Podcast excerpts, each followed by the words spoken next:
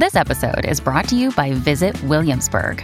In Williamsburg, Virginia, there's never too much of a good thing. Whether you're a foodie, a golfer, a history buff, a shopaholic, an outdoor enthusiast, or a thrill seeker, you'll find what you came for here and more. So ask yourself, what is it you want? Discover Williamsburg and plan your trip at visitwilliamsburg.com.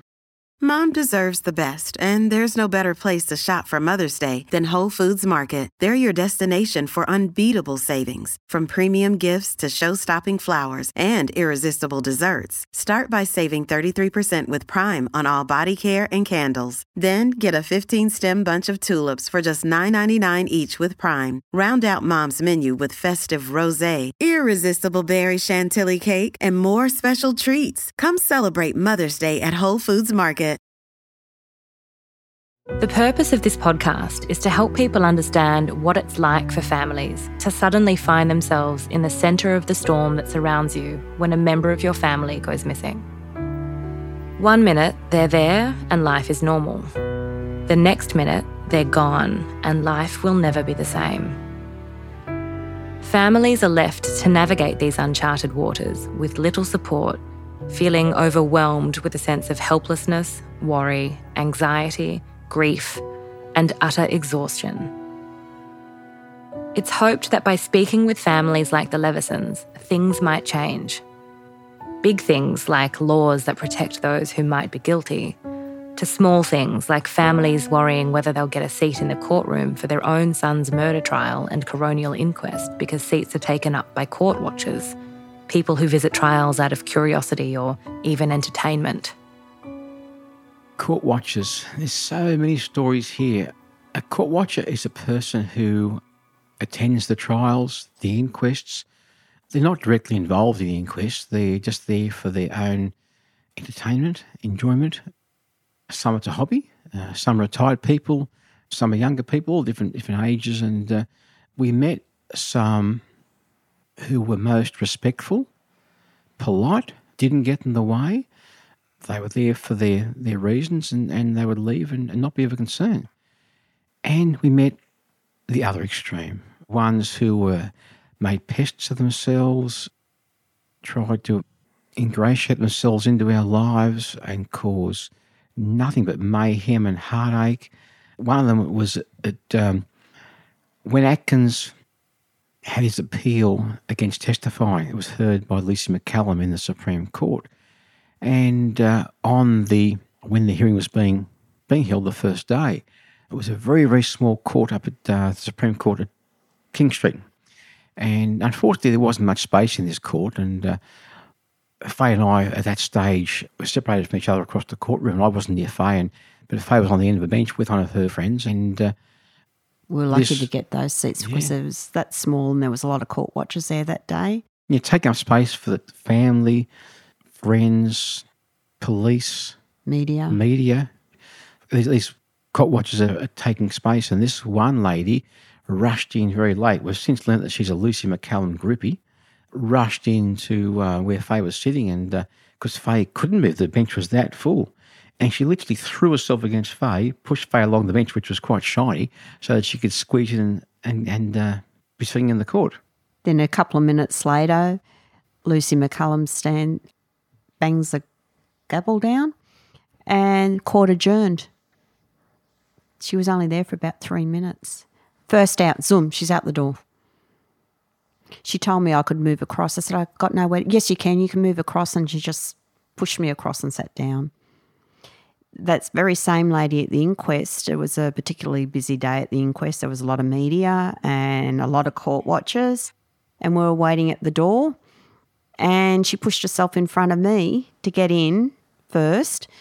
But few of my friends knew who she was and what she'd done. So they sort of kept her back so the family could go in. it's pushed me to believe that there should be a um, seating priority in court where you have first in will be obviously the police and legal teams and court staff. Then number two, you'll have the family and friends of the uh, of the victim. Of course, the media needs to be in there as well. And then, if there's space, only if there's space, it's then open to the general public. These court watchers, but not before. because if the last thing victims need is the pressure of, gee, I might get a seat in my own, own son's murder trial or, or inquest, it shouldn't happen. Gosh, to think that you've got to be conscious of that going into court each day on top of all of the other things is ludicrous. And we were just talking earlier off mic about the other types of characters that you've had to come across uh, that's again have made it only harder. We don't need to use names, but I think some of those examples are just give people an insight into the level of chaos that you have to then deal with on top of everything else. Well, there was one, they ingratiated themselves into our, our lives through the inquest.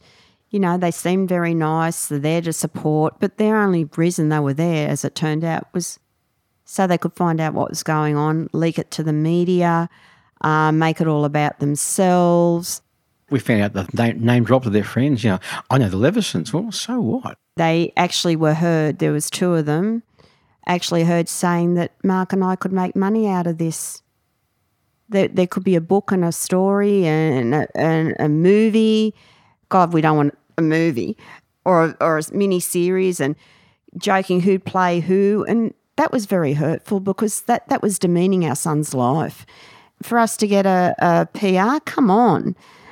We've never taken any money for anything, any any of the interviews, stories we've done, even the book. That was just to get our story out there about Matt to warn people what sort of people are out in society. And they've brought it down to money? No. The book Faye is talking about is called Deal with the Devil The Death of Matthew Leveson and the 10 Year Search for the Truth. When journalist Grace Tobin approached the Levesons about writing a book about Matt, they were happy to get the story out. Grace had covered the case for several years. She had first met Mark and Faye when the case had gone cold. She was working for 60 Minutes and they did their first story on Matt's case. She then watched as the inquest happened, then the deal with the devil that followed. Unfortunately, the positive experience the Levesons had with Grace Tobin was in the minority. They have so many stories of others who were unscrupulous or people who wanted to get close to them simply so they could name drop. And so these are people that I mean initially you don't you don't know their background and what the reasons are that they're there. And so you invite them along to you know lunch breaks during court sessions. And then eventually it got to a point where you had to cut ties. But exactly. What, and then they then, then they sort of spit the dummy and become nasty and vindictive. And and that I mean there was one incident that was oh Melbourne Cup Day, and they wanted they wanted a lunch. They wanted to wear hats, and you know court won't sit the full day because it's Melbourne Cup Day. I'm sorry, but court does sit the full day, and Melbourne Cup's meaningless. We're talking about my son's life, our son's life. Melbourne Cup means nothing, especially when you're going through something like that. You don't want to know about it. And nor did the court. I mean, there was not even a mention of the Melbourne Cup being being run whilst we're in court. You know, we had business to do, and that, that's why we're there in court. Yet some they wanted to um, attend a function or to uh, you know, make a big thing of the Cup Day. It bore no meaning when you mid inquest. How did you suppress your your rage? I mean, just the thought of that is so infuriating that she would call you knowing, you know, you're going into court that day, despite it being Melbourne Cup, and wanting to talk about fascinators. I could have screamed. I, I think if she wasn't at the other end of the phone, I would have slapped. It's just, it was demeaning. I mean, that was the last thing from our mind. As I said to them, do what you want. It's just, it was just horrible. There was even one individual who, who um, we thought quite kindly came down to the uh, the very first crime scene search, who'd ingratiated themselves into our family, who'd um, we divulged things to because they started to become closer and brought down a magnificent bouquet of flowers for Faye. They were dressed in a uh, nice shirt and tie and, and, and suit pants. And uh, we believe, you know, in hindsight, it was merely for, they're hoping, I guess, for a photo op with the media because there was many, many cameras and press down there. So did you ever tell these people face to face, can you nick off? Like, it's not appropriate that you're here. You're not welcome, or did you? I think we must have been just awkward. Uh, emotions were all similar at the time. We were just too nice, too trusting.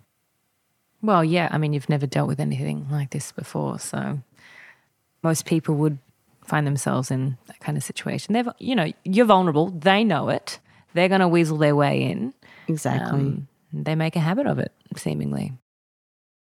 Aside from mere insensitivity, the problem with the court watchers who didn't behave was that their behaviour could jeopardise the court proceedings.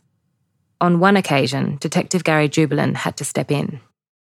One of them, after the day in court, when Atkins was leaving court, they were heard. We were in, in actually in, inside the court, and the glass doors are opening and closing as people are coming and going. And one of them was heard yelling at Atkins as he walked past or drove walked past, I think it was. Gary had heard heard them, and he was going to say something. I said, "Oh, it'll be okay."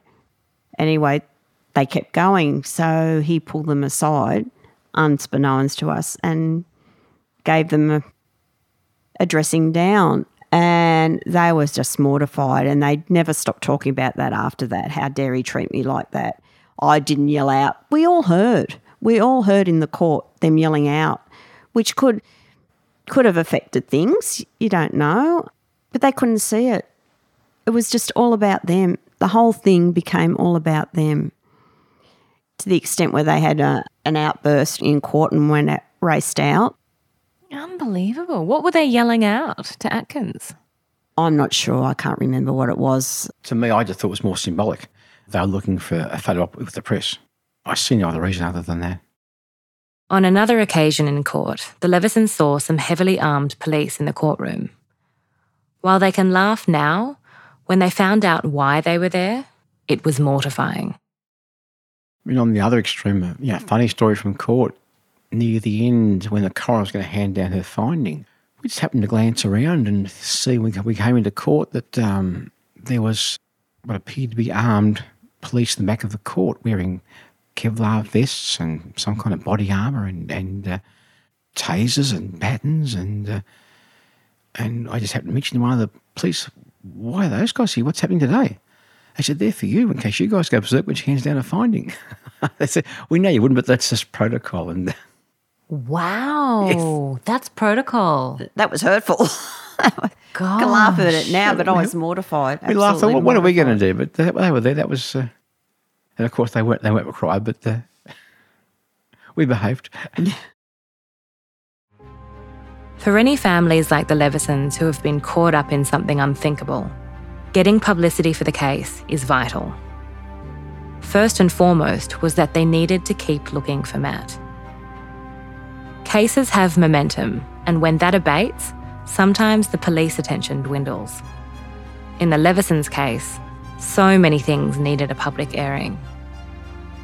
Most importantly, Atkins was out there living in the community and, by all accounts, picking up young men just like he had done with Matt. People needed to know about him and be wary. Most people aren't used to media attention, and it can feel like a catch 22. You need your case to become part of the public discourse, so you need to face the media, but then you've got to cop everything that comes with it. I'm really impressed with you guys for understanding the um, the power of publicity and, and the association with new events happening. Even if the case isn't necessarily progressing, there are opportunities to generate more publicity through means of things like rewards and whatnot. Um, because it is a really powerful tool, obviously, for families in a predicament where they're looking for their loved one.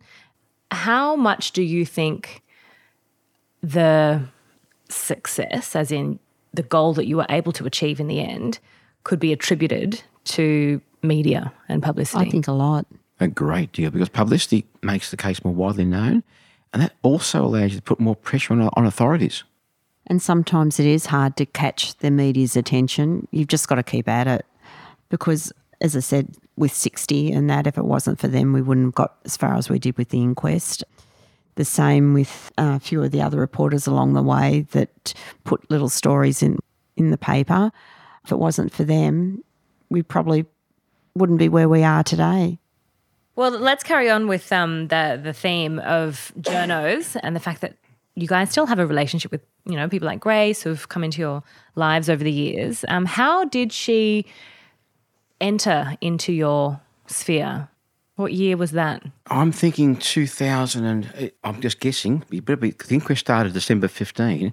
It would have been probably late 14, early 15. Grace contacted me. I think it was via email. I think where she'd let me know that she was a researcher from 60 Minutes, had read about our our situation in a, another book, in a paragraph in, in Justine Ford's book, and um, wanted to uh, learn more as it could be a worthy worthy story.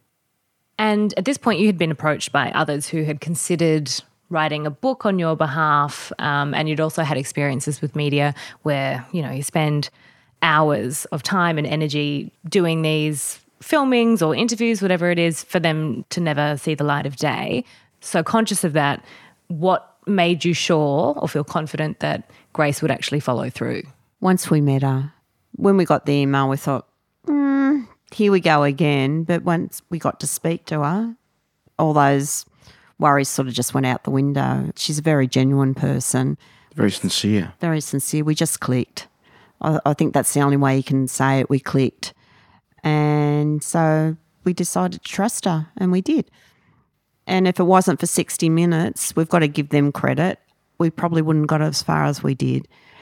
We'd been applying to GIPA, which is like the Freedom of Information, for uh, various things on our son's case. So and, many times. And each time we applied, we had to pay for it. And we always got knocked back. So when the inquest was coming up, they actually applied to get all the information on the ERIS, which was the electronic recording of his interview with the police. And we applied too. We got knocked back, but 60 Minutes got everything and more. So we've got to be grateful for them. Michael Usher did the first first story on it. He was lovely. And then we went from there. And then the other story came out when we had to do the deal.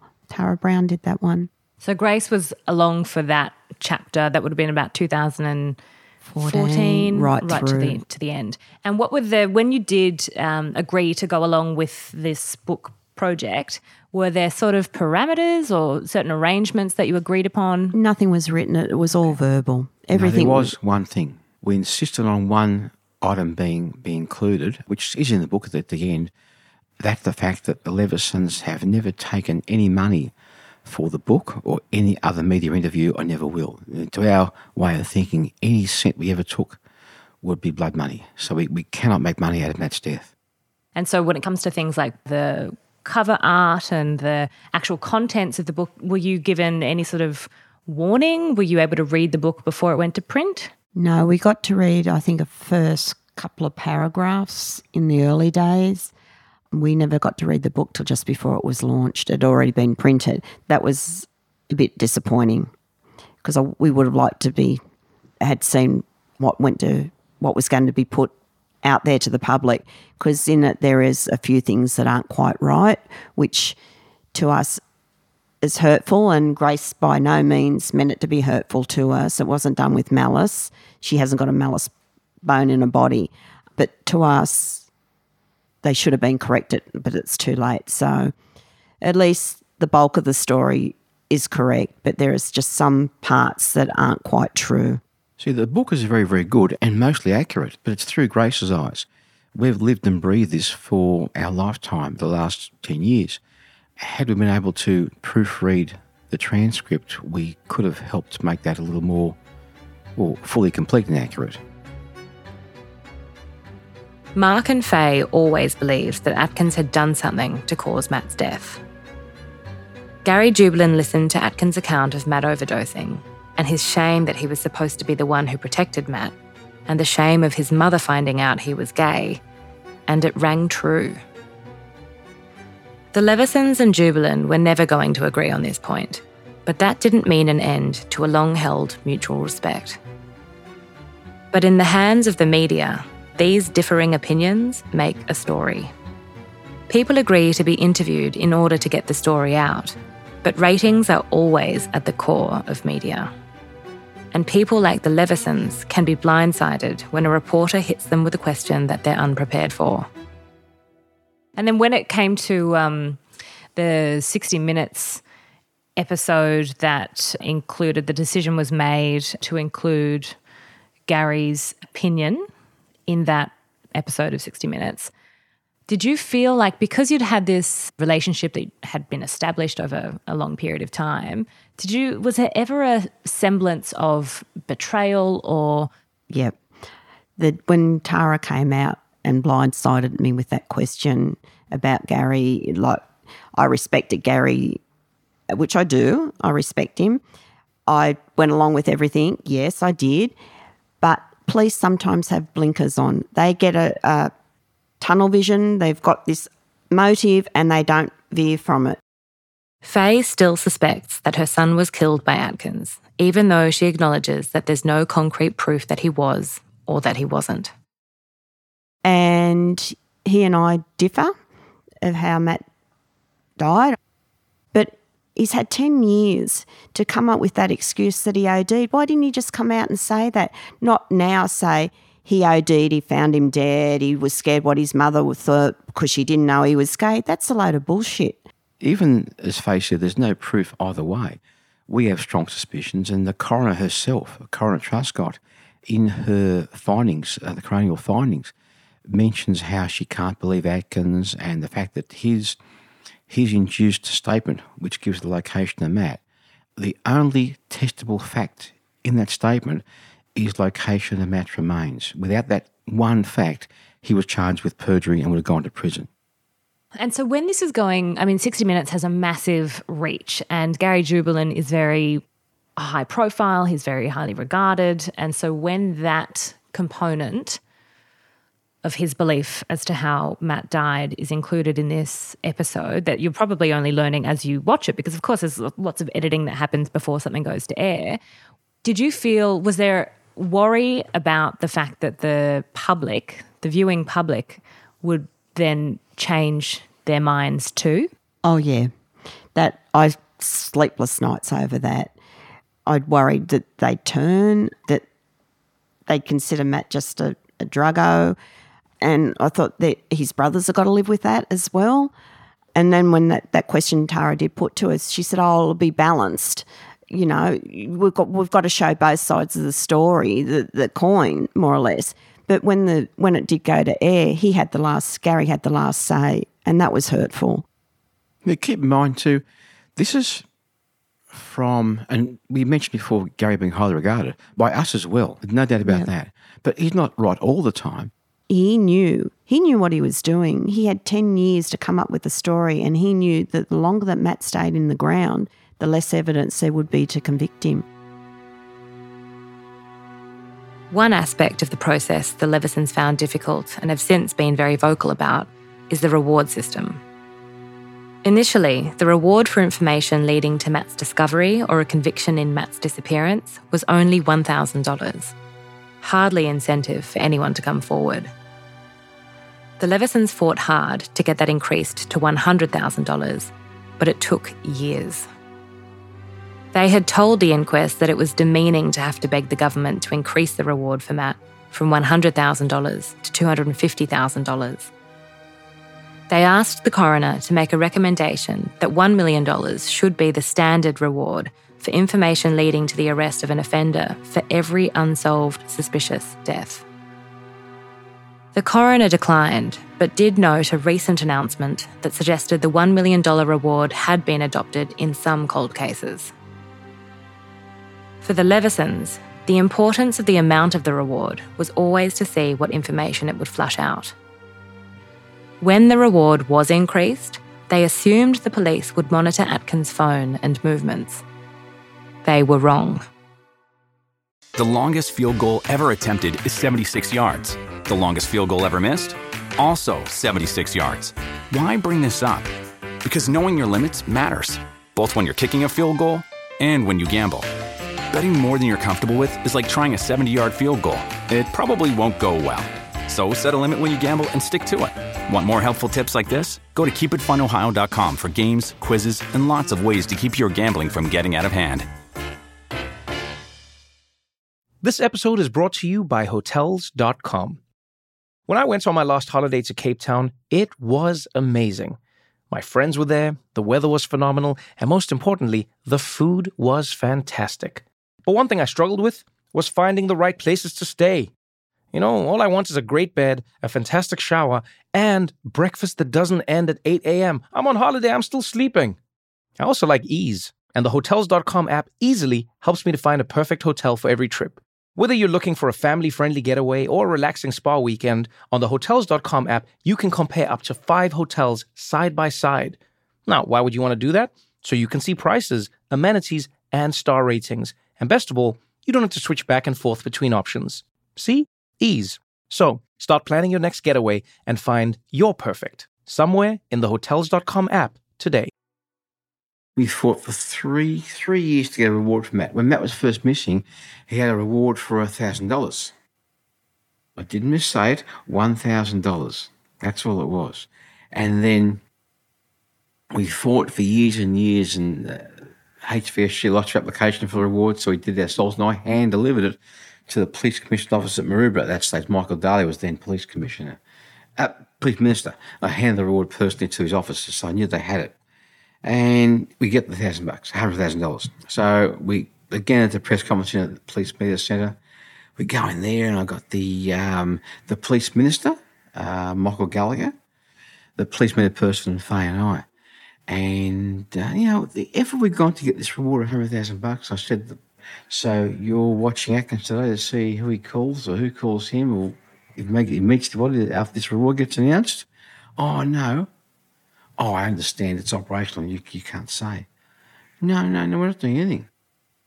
That was it. You're a fucking incompetent. You're a fucking fool. And I, I let loose the minister there. So he's, he's shaking his head. He couldn't believe it.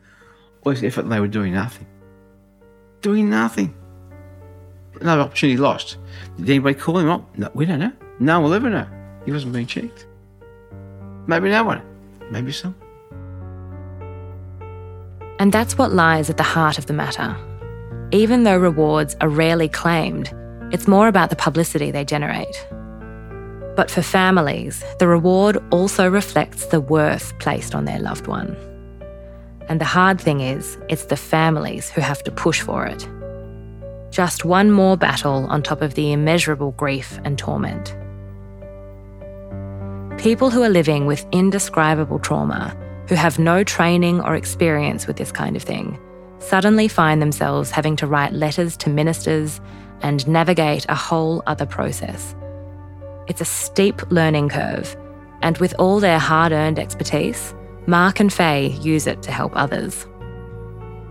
Our goal was this hassle and, and heartache and stress to apply for reward, get knocked back, apply, get knocked back. Why does the victim need all that hassle and stress? It should be just automatic. This is the crime, that's the reward. Bang. It's common sense, isn't it? The Levesons shouldn't have had to battle with the powers that be to increase the reward for Matt. If it was automatic, that's just one less thing families have to worry about. The Levesons spent precious time and energy, even during Matt's inquest, but to no avail. We applied again later on for uh, do you have increased from 100 to 200 before the inquest started? That will get more publicity, might get more interest in the case, and who knows. And um, Gary said to me the first day of inquest, oh, pity about the reward. I said, what do you mean pity about the reward? He said, well, you got knocked back. Haven't you been told? I said, no. That bastard's called me. Said, nothing. So we, we rang the police. No, we rang. We, we wrote a nasty email of complaint to the police commissioner said, you know, the fact that it's not, not bad. No, you've had at least this to tell us. But then we got a response, oh, I'm sorry, I didn't fit the parameters, there wasn't an increase. So we had to cop that. And in the second crime scene search at the smaller crime scene where Matt wasn't found, there was a lot of media interest in that case, a lot of it. So I was in that chair one night and I wrote a, um, a letter to the police minister asking for 250, asking for more than two. I asked for more than the first time. And we applauded. They gave Tyrrell a million. We said, well, we want that 250. But that million for Tyrrell came about three weeks after we'd got knocked back. And we were actually down in Melbourne at the time because it was our wedding anniversary. And Gary phoned us to warn us. Before it was public. Because he knew how happening. I felt about mm. it. We felt about it.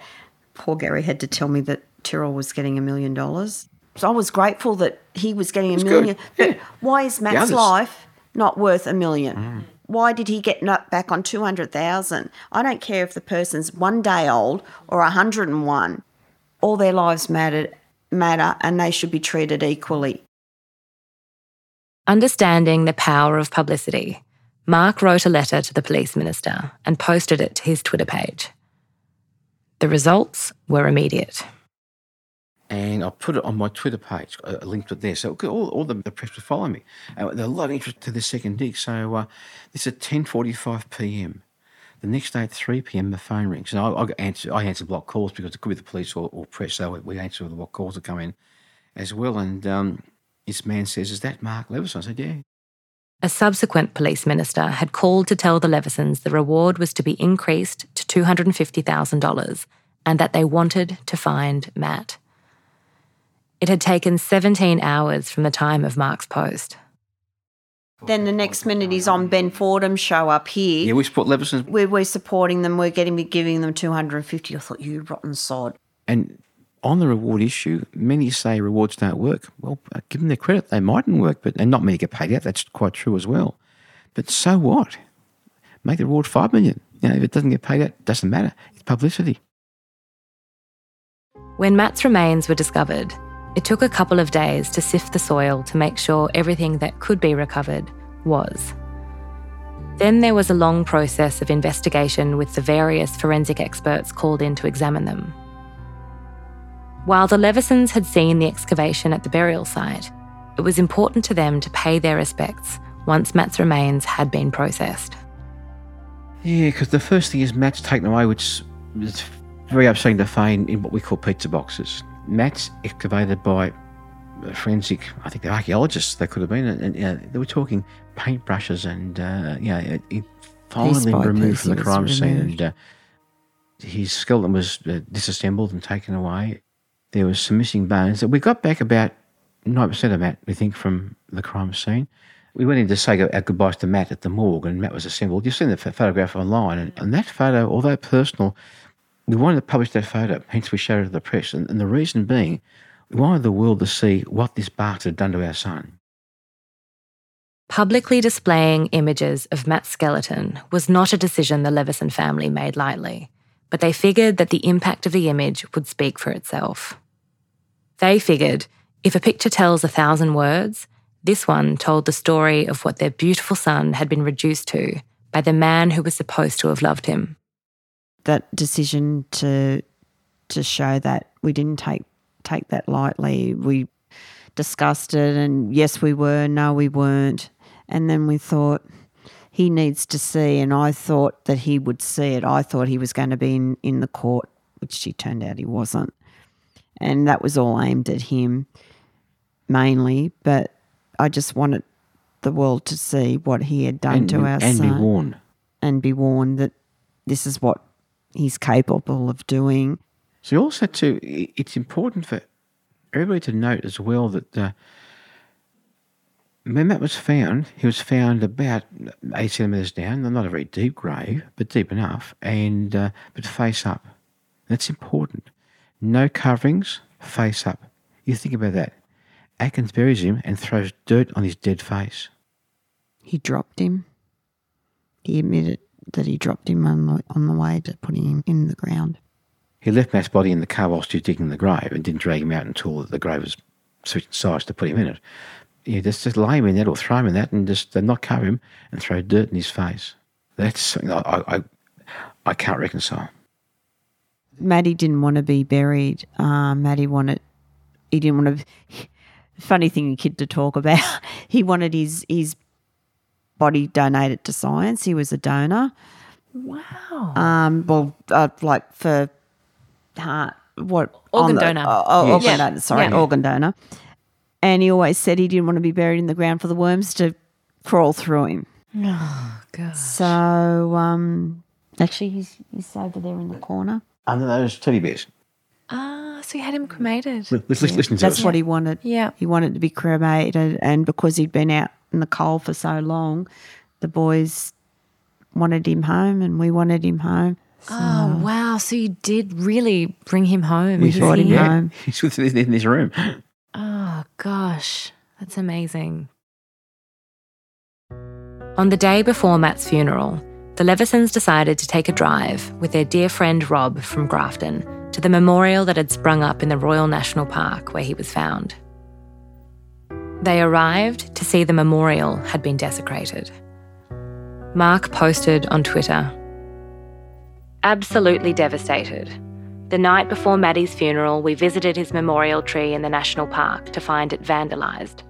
Butterflies taken, gifts taken, memorial plaques taken, fresh flowers taken. Nothing is left. We've gone down there. It's a pretty spot. It's pretty where Matty's. It's quiet. You hear the birds sing, you hear the, the, the wind rattle through the trees. Uh, it, it's peaceful there. On a hot day, it's nice and cool usually. Get some butterflies down there, or the kookaburra will come in and sit on the tree. Is that comforting to know Yeah. that he was in such a peaceful place? Well, Yeah. You Yeah. talk about kindness as well. We even had a phone call from National Park staff, and that was found May, in the May. I think it was the f- in the December that same year. I'm his pretty sure. Yeah, for his birthday. They they said we need to because this uh, has been really turned into a moonscape where they've dug up. They're going to replant some trees down there, and we thought we'd do it on Matt's birthday. They knew his birthday, and they said, "You guys want to come down? We'll have morning tea and a cup of coffee down there." So we did. We helped them to plant the trees, and they put up some deer mesh around the trees so they wouldn't get eaten, and uh, and those trees, most are all still still growing Still strongly. growing, yeah. I think they'll. Was it black box or? Oh, I'm not black- sure what they oh, were. I forget now what they are, but yeah. So they're still growing there, and the, the, it's finally taken off. There's a lot of uh, new vegetation now because I mean, just now it's taken so long to get to start to grow again, but it's happening right now. but the the day of Matt's funeral, and we're getting down there, and as we get closer, there's no flowers, no nothing. Somebody had stripped it, took everything away. all the memorial posters and cards, Cleaned and it up, trees. and like they weren't there was scattered. nothing They were they were gone. They were just cleaned up. They don't know who, why. National parks. There's no no way that we do it. It definitely wasn't them. So they so they checked their staff. wasn't any of us. So we don't know who's done it or, or why. But it was just clean to a bare tree stump or bare tree tree trunk. there was a couple of comments on Facebook that that we we already had Matty back and we didn't need two trees, and then people started saying, "Well, that's a horrible thing to say." So, got a feeling who did it. We just can't prove it. Gosh. Human um, beings are just can be awful.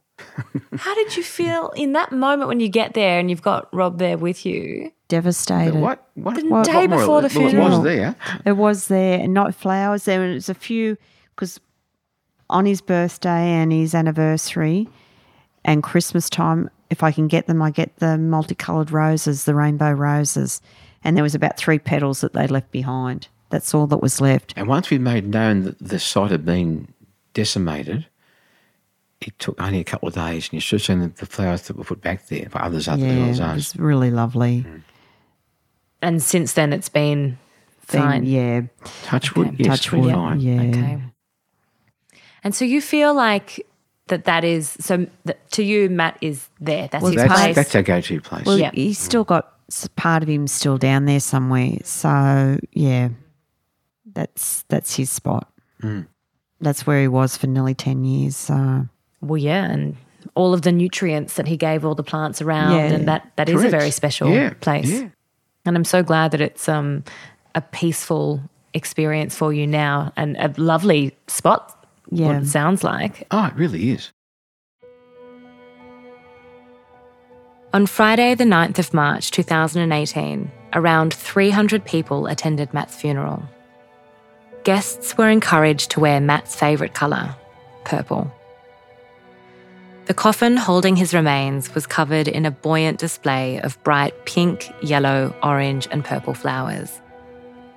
The Levesons played a slideshow of photos of Matt during his life, and the final photograph was one taken before Matt's remains had been discovered of the cabbage palm under which he was buried.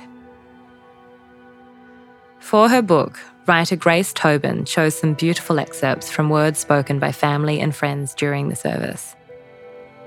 Mark said, Today we can do what we set out to do. We can give our Matty the proper send off he so justly deserves in front of his family and his friends. Family and friends who have stood by us and Matty during this long journey. Today is about Matty, and yeah, wouldn't he love all of this attention too? We're here to give thanks to Matty for allowing us to have him in our lives for the 20 years that we had. Faye said, Matty was a happy baby, full of mischief. We just wish now that you didn't go through your camera shy period of not letting us take your photo. You had the most cheeky glint in your eyes, with a huge smile and gorgeous dimples. Matt's best friend Rachel said, I feel very privileged to have known Matty, to call him my best friend and my other half, to have spent as many wonderful years with him as I did. I know I wouldn't be the person I am today if it wasn't for Matty. He's given me so many happy moments and memories in life that I'll treasure forever. And three friends of Matt's described his exuberance and joy at the nightclubs. Matty's energy was so infectious, and he always turned heads in the club, being the little hottie he was. Like most gay boys back then, the shorts were short, the singlets were skin tight, the tan and the bronzer was orange, and our hair was straightened as flat as possible. We thought we were so classy. Everybody was drawn to Matty. He was young, charismatic, beautiful, and always had that huge smile on his face. And in their eulogies, his friends and loved ones managed to capture the very essence of Matthew Leveson fun, mischievous, charismatic, and beautiful. And always with a huge smile on his face. The loss of such a spirit made the world seem a little less bright for everyone.